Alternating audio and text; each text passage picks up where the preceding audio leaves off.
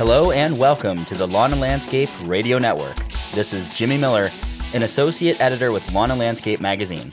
We're just over a month into 2021, which means several of you have already broken your New Year's resolutions. I know I have. I've pretty much found every excuse in the book to not go jogging like I said I would. Oh well, maybe next year. So, the two people we have on the show today know all about resolutions. No, they didn't set out New Year's resolutions in the traditional sense, or if they did, we didn't really talk about those. But they know how to set goals and achieve them. John Muni of Focal Point Outdoor Solutions and Pam Dooley of Plants Creative Landscapes are both previous cover story features in our print magazine.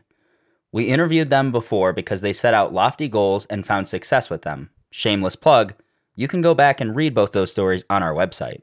But this time, I wanted to talk to them about vision and mission statements, how to write them, when to change them, and why they're even necessary.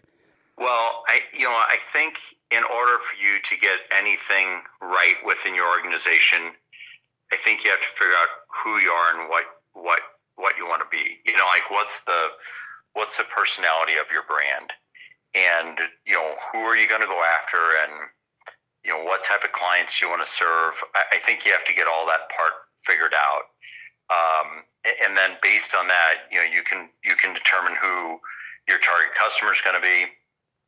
You can figure out who your target employees are going to be. You know, I think I think without without a sense of what you want to be when you grow up or what your dream is of going into this to begin with, uh, without an idea of what that looks like, uh, you know, I, I don't think you're going to have a whole. It, it's really tough to have traction and to find success if if you in your own mind don't know what that looks like. Pam has a pretty similar thought process. She was initially skeptical on how significant mission and vision statements were, but she says she's certainly sold now. Well, I believe that you, to, to truly know your purpose, will allow you to attract and retain people who are passionate about showing up every day. It is a it is a bigger something that is so much more about landscaping.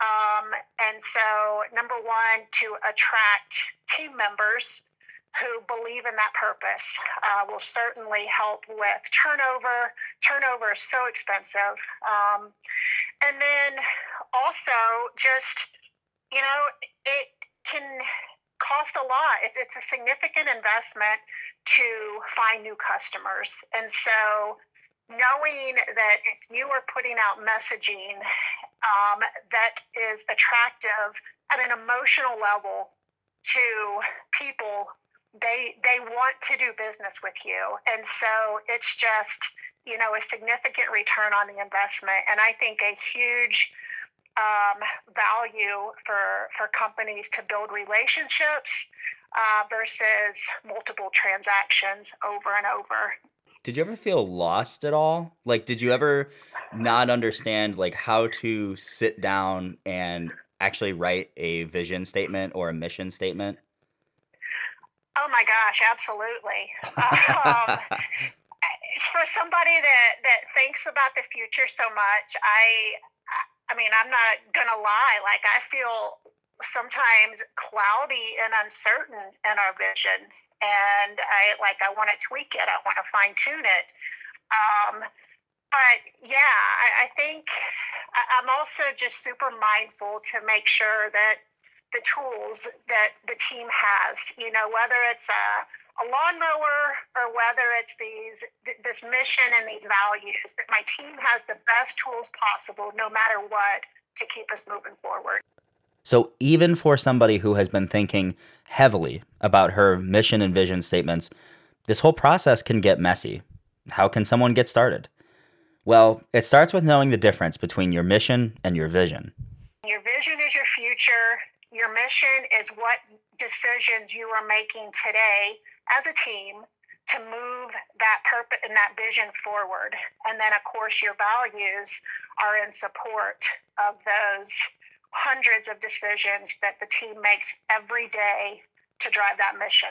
So once you do know the difference, now it's time to sit down and write. What are you best in the world at? What are you wildly passionate about? And what can you make money at? And as a business owner, if you can identify that, then I think you've got to start. right? And and then you know also what really what do you what do you really want out of this? You know, so so for example, our vision statement, and and uh, you know, we don't. This is not something we put on our website, and it's not even really intended to be an external statement because that's not the purpose of it. At, at Focal Point, we believe that um, we are called to be humble, and we're called to serve other people. So this vision statement we kind of struggle with because it sounds less than humble but but it, it, it really isn't. And, and our, our vision statement is to the most trusted and admired lawn care company in the world. And so, you know, again, that sounding like, well, who's this guy? I think you know, it sounds it sounds very very non humble, right? But if you think about what who are we trying to attract here, and when they come here, what are we wanting them to be? Like, imagine going to your kids, or you know, if you're a coach of a sports team, and you say, you know what, I want you to be good, but not too good. It's it's pressure tested. All the questions are up against that vision statement. You know, so they're not they're not asked to be okay. They're asked to be exceptional, right? Now, another person, their vision statement might be, you know what, we want to be the um, you know fastest, most affordable mowing company. You know, whether it's in the world or in a region, whatever, right? That would that would be a totally different personality than focal points. That doesn't make them wrong. Yeah, it seems that, perfectly that, legitimate, but it, it doesn't seem like what you guys are aiming for.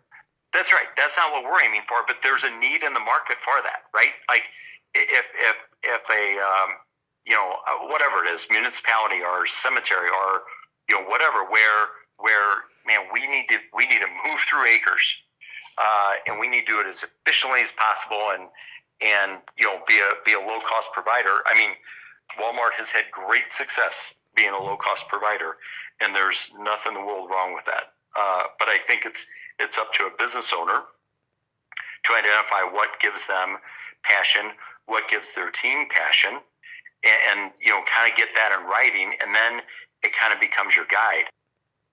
Okay, so let's say you've got a few things jotted down. How do you know if it's any good? That's what I asked Pam. Now, Pam, when I ask this question, I don't necessarily need you to name any specifics or anything like that, but what does a bad vision statement look like? Like what how how do you look at your vision or mission statement and go, "Okay, it is time for a rewrite?"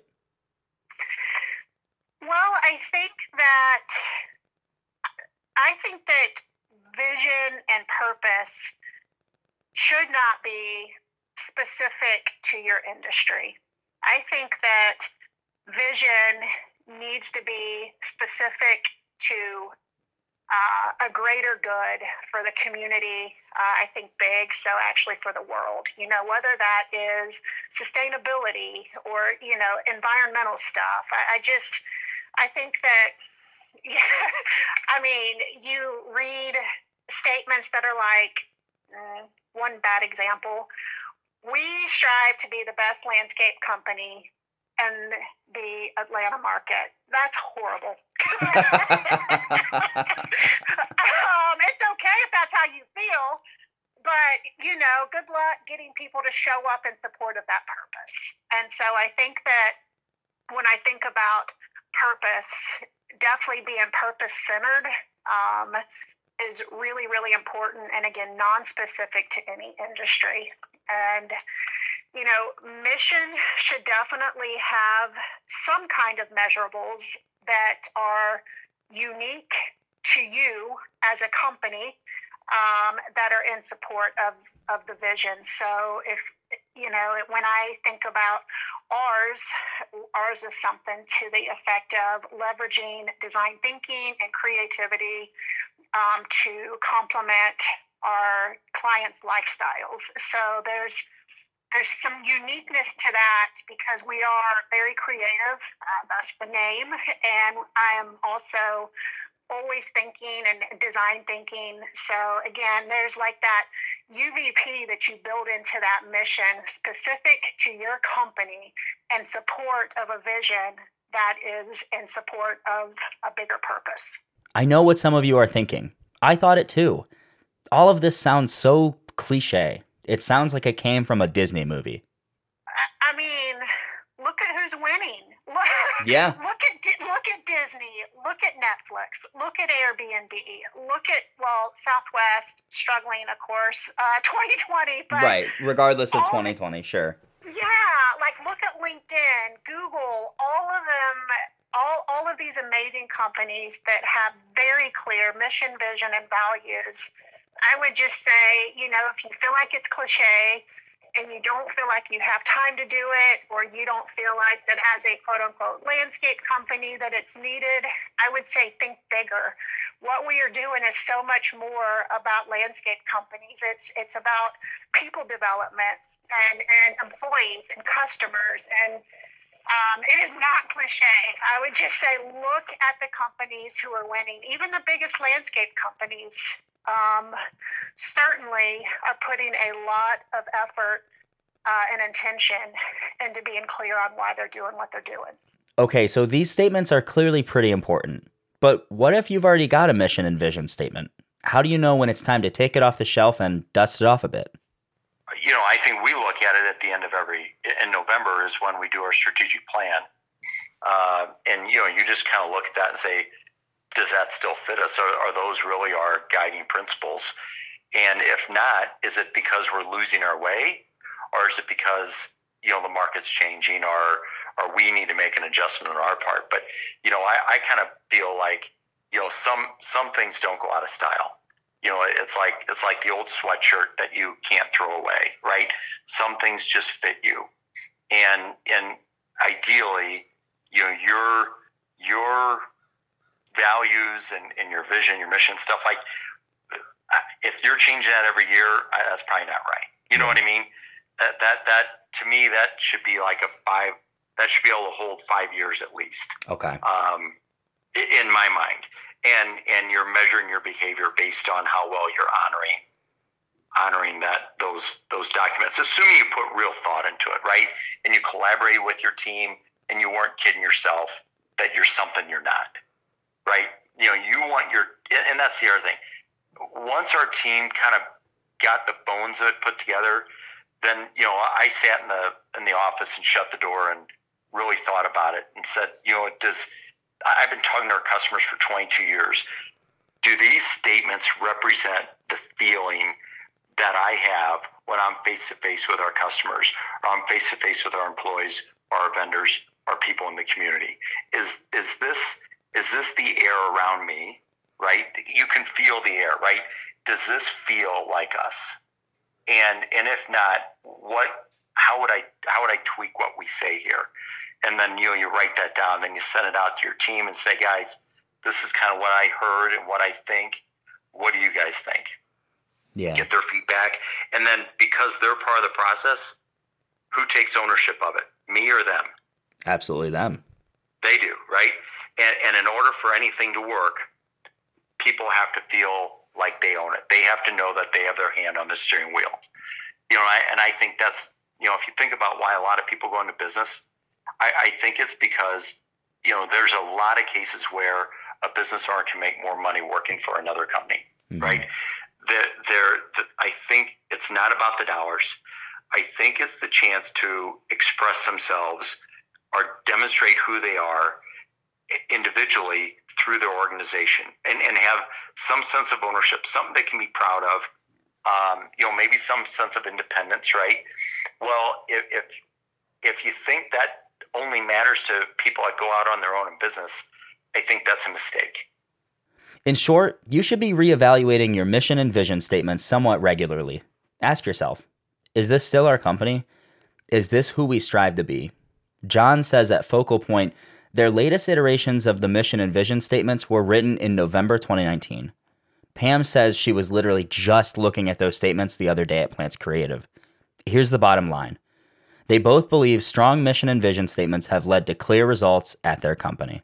Um, I will tell you one of our biggest challenges has been communication and, and bridging that gap out with the production crews, um, especially in 2020 with with limited gatherings. So I think that you know that that vision and mission and the values, um, I, I think you see it very clearly, very clearly when it's not in place and it's not communicated regularly. So yes, when when we are doing a really great job between again management and production, the energy and the momentum is just the turnover.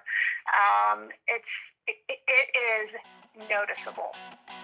Another special thanks to Pam and John for joining the podcast. This has been Jimmy Miller with the Lawn and Landscape Radio Network, and we'll catch you next time.